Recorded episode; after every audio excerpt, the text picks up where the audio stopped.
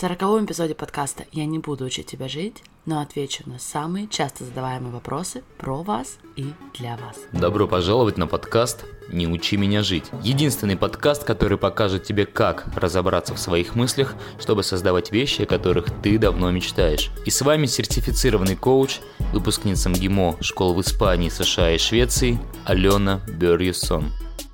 Друзья, всем огромнейший привет, рада вас приветствовать сегодня. И, как многие из вас уже знают, каждый десятый эпизод мы проводим в формате вопрос-ответ.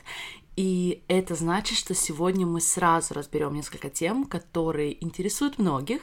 И я постаралась максимально отобрать именно те вопросы, которые возникали наиболее часто. И, как всегда, друзья, если по какой-то причине я пропустила ваш вопрос либо в директе, либо на какой-либо другой платформе, и я не затронула его в эпизоде и не ответила вам лично, я вас очень прошу мне об этом напомнить. Мне очень важно, чтобы как можно больше дорогих слушателей, то есть конечно же, вас применяли этот тип работы с мышлением, и он вам служил. Окей, больше никаких вступлений не будет, и мы сразу окунаемся в ваши вопросы. Алена, привет! Спасибо большое за то, что ты делаешь. После выпуска подкаста про угождение другим людям я стала замечать, что постоянно это делаю. Я позволяю людям перебивать меня, когда я работаю, и не делаю то, что я хочу, потому что не хочу кого-то расстраивать. Есть ли какой-то правильный способ показать людям, что мне сейчас, например, необходимо заняться работой, и меня нельзя отвлекать? И, в принципе, как перестать искать одобрение и переживать, что обо мне думают другие люди, но при этом делать это вежливо и не обидеть других людей. Спасибо большое за ваш вопрос, и я думаю, что он откликается многим слушателям. Мы не хотим угождать другим людям, но если мы не угождаем, то мы тогда боимся этих людей расстроить или каким-то образом разочаровать. Поэтому если я суммирую в одном предложении ваш вопрос, то это будет звучать так. Как не допустить, чтобы я не нравилась другим людям? И правда в том, что никак. Вы не можете контролировать отношения ваших коллег, отношения ваших близких, отношения ваших неблизких людей к вам. Но у меня есть хорошая новость. Вы не можете контролировать их отношения, даже когда вы им вовсю угождаете. Поэтому я, например, для себя определила, что в рабочей ситуации, если меня кто-то отвлекает, я говорю о том, что я не могу тебе помочь в настоящий момент, пожалуйста, свяжитесь со мной позже, назначаем время, и мы все обсудим. И да, иногда это непросто, потому что, скорее всего, изначально людям не понравится такой ответ. Особенно, если они привыкли получать всегда то, что они хотят от вас, когда хотят. Но, скорее всего, вам понравится этот ответ. И вы сами себе больше понравитесь и будете нравиться еще больше. А это то, что действительно находится под нашим контролем, и очень жаль, что абсолютное большинство людей это не используют. Поэтому помните, что ваше угождение не гарантирует то, что вы будете нравиться другим людям, так же как и ваш отказ не гарантирует то, что вы не будете нравиться, но ваше мнение о себе и ваше отношение к себе это то, что всегда находится под вашим контролем. Окей, следующий вопрос. Алена, привет. После твоего выпуска про слова, я стала очень внимательно прислушиваться к своим словам и заметила, что я часто завидую другим людям, и после этого мне очень за это стыдно. Я не делаю ничего плохого, я не желаю зла другим людям, но я все равно чувствую себя плохо за то, что я завидую, и хочу прекратить это делать. Я меньше завидую, когда не вижу тех людей, которые в чем-то лучше меня, но это, конечно, не всегда получается. Как я могу перестать завидовать? Нужно ли мне менять мысли? Спасибо, спасибо за ваш вопрос. И я его вынесла сюда, потому что он актуален для многих и для многих ситуаций. Например, вы заметили, что вы осуждаете других людей, что вы часто критикуете себя либо других людей, или что вы угождаете другим, как в прошлом примере. И когда мы это замечаем, наша самая первая реакция — это осуждение себя за это — то есть мы осуждаем себя за то, что мы кого-то осуждаем. Или мы осуждаем себя за то, что мы завидуем. Или мы осуждаем себя за то, что мы угождаем. И как результат, после этого осуждения мы чаще всего испытываем чувство стыда. На самом деле, первое, что я рекомендую, это не менять мысли по поводу осуждений кого-то, не менять мысли по поводу зависти, которую вы испытываете, а поменять ваши мысли по поводу ваших мыслей, которые вызывают чувство зависти.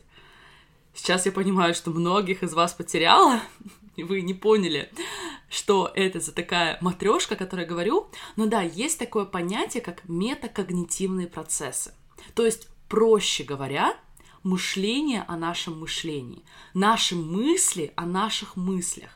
То есть мы с вами на первой ступени думаем о чем-то, а потом накладывается вторая ступень, второй слой, когда мы с вами думаем о наших мыслях как в данном вопросе слушательницы. Сначала она думает мысли, которые вызывают чувство зависти, окей, okay? а потом она думает об этой зависти мысли. Она осуждает себя за то, что она ощущает чувство зависти. Так вот, я прошу начать с того, что мы уберем дополнительный слой осуждений. Мысли они просто появляются в вашей голове. Это просто предложение, предложение в вашей голове. И это только наш выбор использовать эти мысли, например, мысли, которые вызвали чувство зависти, использовать эти мысли как причину дополнительной самокритики, как причину дополнительного осуждения.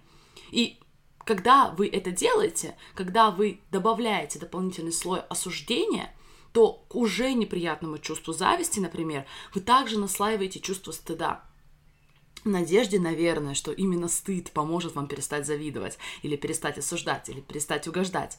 Но все, что делает стыд, друзья, он заставляет нас прятаться и убеждает нас в том, что с нами что-то не так. Поэтому, когда в следующий раз вы почувствуете зависть, вы почувствуете, что вы угождаете другим людям, вы почувствуете, что вы критикуете других людей, делаете что-то такое, что вы не хотите делать, допустите это чувство. Допустите и прочувствуйте, как это чувство происходит в вашем теле. Например, чувство зависти. Не пытайтесь менять ничего сейчас, просто наблюдайте за чувством зависти со стороны. Перестаньте себя идентифицировать с этим чувством. И только когда вы прекратите себя осуждать, только когда вы прекратите говорить себе, что все должно быть по-другому, я не должна ощущать это чувство, я не должна это делать, только тогда вы сможете начать работу уже над первым слоем мыслей, мысли, которые изначально вызвали у вас чувство зависти. Но сначала еще раз нам нужно убрать дополнительный слой осуждений, дополнительный слой стыда, и только тогда мы с вами можем продолжить работу. Поэтому не пропускайте этот супер важный первый шаг. Окей, okay. добрый день, Алена. Ваши эпизоды про любовь и отношения заставили меня о многом задуматься, и я очень рада, что нашла ваш подкаст. Я считаю себя очень уверенным человеком, и во всем, что я делаю. Друзья, карьера, все за исключением романтических отношений. Сначала все начинается хорошо, но потом я обязательно скатываюсь в состояние, почему он мне не звонит, почему я всегда одна. Вроде бы все хорошо, почему он пропал. И все эти мысли меня убивают. Слушая ваш подкаст, я понимаю, что дело в мышлении, но я не понимаю, как во всех областях все может быть хорошо с уверенностью, и почему все совершенно иначе в области отношений. Может быть, у меня есть какие-то глубокие убеждения, о которых я не знаю. Спасибо большое за такой отличный и хорошо сформулированный вопрос. На самом деле, дорогой слушатель, я хочу вас успокоить все хорошо. Вы проделываете эту работу, вы создаете уверенность в разных сферах, ничего не пошло не так. Дело в том, и многие это упускают, но побудьте немного со мной. Мы с вами не можем контролировать чью-то способность любить нас. Я знаю, что это противоречит всему тому, что вы, наверное, слышали на Ютубе, всем тренингам по женской привлекательности, обаянию и какие еще бывают тренинги для мужчин, но мы на самом деле не контролируем способность другого человека любить. Не контролируем способность другого человека любить нас. Если человек любит нас, это о нем. Это о его способности любить. Это не про вас, не про меня, не про кого другого, а про человека, который любит. Вспоминайте мой любимый пример про, про персики. Это один из э, примеров моего преподавателя. Вы любите персики, а я не люблю. И это не про персики, это про вашу способность любить и про мою способность любить. Точка. То же самое по поводу мужчин, которые любят нас. Это про них. Это про их способность любить. Они вам, конечно же, скажут, что это про вас, но на самом деле они любят вас потому, что они решили вас любить, исходя из тех мыслей, тех программ, которые генерирует их мозг.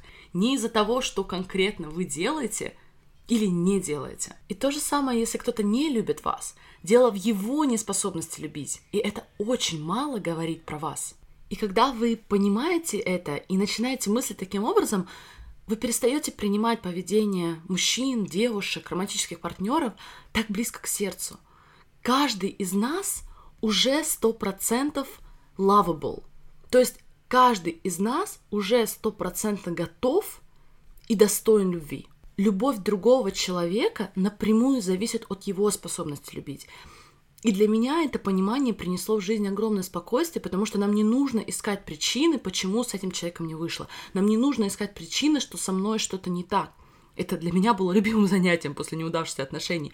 Мы можем позволить другим людям быть теми, кто они есть, и любить так, как они любят и заботиться в это время о своих чувствах, заботиться о своем мышлении и как результат о своем эмоциональном здоровье. К сожалению, я больше не успеваю взять предметных вопросов, потому что я обещала сделать небольшой комментарий относительно различий между терапией и коучингом и как понять, кому идти.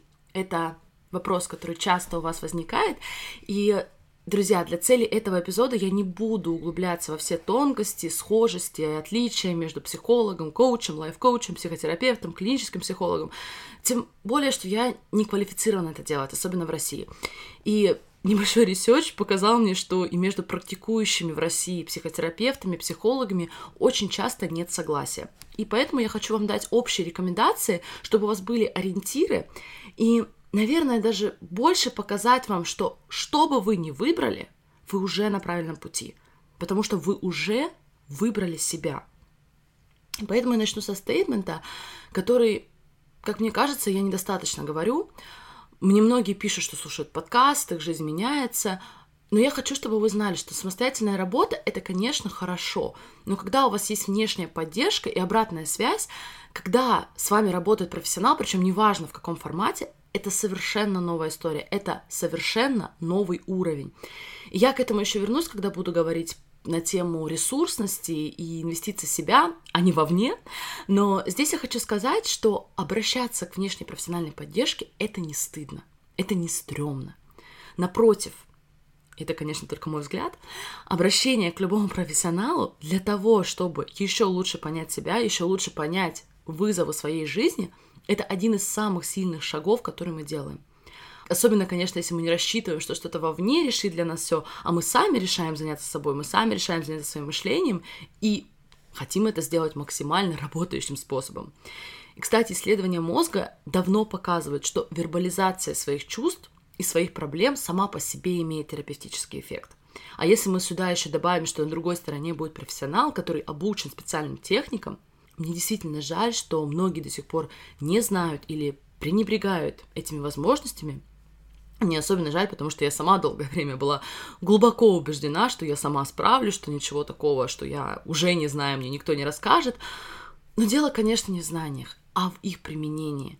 И очень часто для этого необходим человек вовне, который покажет, что реально происходит у нас в голове, потому что мы сами в своей голове и многого не видим. И заметьте, кстати, очень рада, что многие успешные люди стали больше об этом говорить, но люди, которые достигают больших вещей в жизни и приходят к ним в адекватном состоянии, обращаются к внешней помощи, консультируются у психологов, коучей, психотерапевтов и так далее. Окей, допустим, кто-то из вас говорит, Ален, я уже знаю, я уже понимаю, что без внешней поддержки я буду еще долго топтаться на месте, я готов к изменениям, куда и кому мне идти вам, скорее всего, не понравится мой ответ. Но я все равно его дам из тех соображений, что существует сотни, если даже не тысячи различных видов терапии, еще, кстати, больше коучинговых школ и методик, и даже более того, некоторые коучинговые методики отличаются между собой даже больше, чем коучинг отличается от терапии. Например, коучинговая школа, в которой я сертифицируюсь, наши методики отличаются от абсолютного большинства коучинговых школ, и мы даже ближе к когнитивной терапии, к КБТ, чем к другим школам коучинга. И во многих школах коучинг это часто про конкретные действия.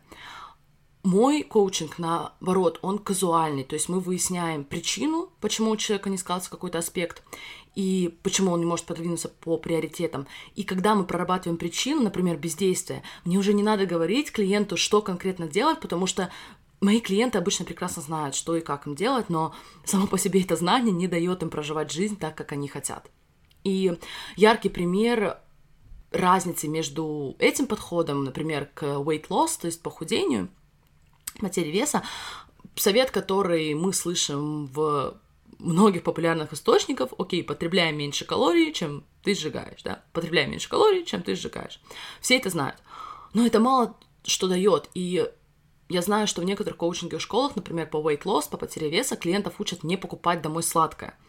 Моя же задача проработать мышление, проработать эмоциональную сторону, так, чтобы мой клиент мог сидеть за столом, который завален сладостями, буквально завален. И для него это нормально. Он может спокойно сказать нет, потому что мы перестаем видеть еду как главный источник удовольствия в жизни. И когда эмоции на месте, еда перестает быть триггером. Но я не хочу сказать, что какие-то техники лучше или хуже, объективно, потому что мы все очень разные люди, и нам откликаются разные подходы. К сожалению, как бы мне не хотелось вам сказать, что вот по такому-то вопросу вам нужно к психологу, по такому-то вопросу к коучу, причем любому, это будет некорректно. Тем более, что, опять же, в коучинге, в психологии, в психотерапии есть сотни направлений, и я даже не беру во внимание, что, кстати, на самом деле нужно брать во внимание в первую очередь, это профессионализм человека, который будет оказывать вам помощь, этику этого человека. Я знаю, что такой ответ вы не зачтете, поэтому я все-таки дам вам базовые рекомендации, но прежде чем я их перечислю, самое важное, чтобы вы доверяли себе, что вы знаете, какая опция лучше для вас. Вы можете попробовать и то, и то, и понять, что именно вам больше подходит, потому что это знаете только вы. Общие идеи для выбора. Если у вас есть какие-то функциональные нарушения, ментальные расстройства, вы были диагностированы или подозреваете, что у вас есть ментальное расстройство и хотите получить диагноз, и, допустим, у вас есть какой-то тяжелый опыт или травма в прошлом, и вам необходимо проделать дополнительную работу, чтобы вообще идти дальше, то, конечно, это психотерапия.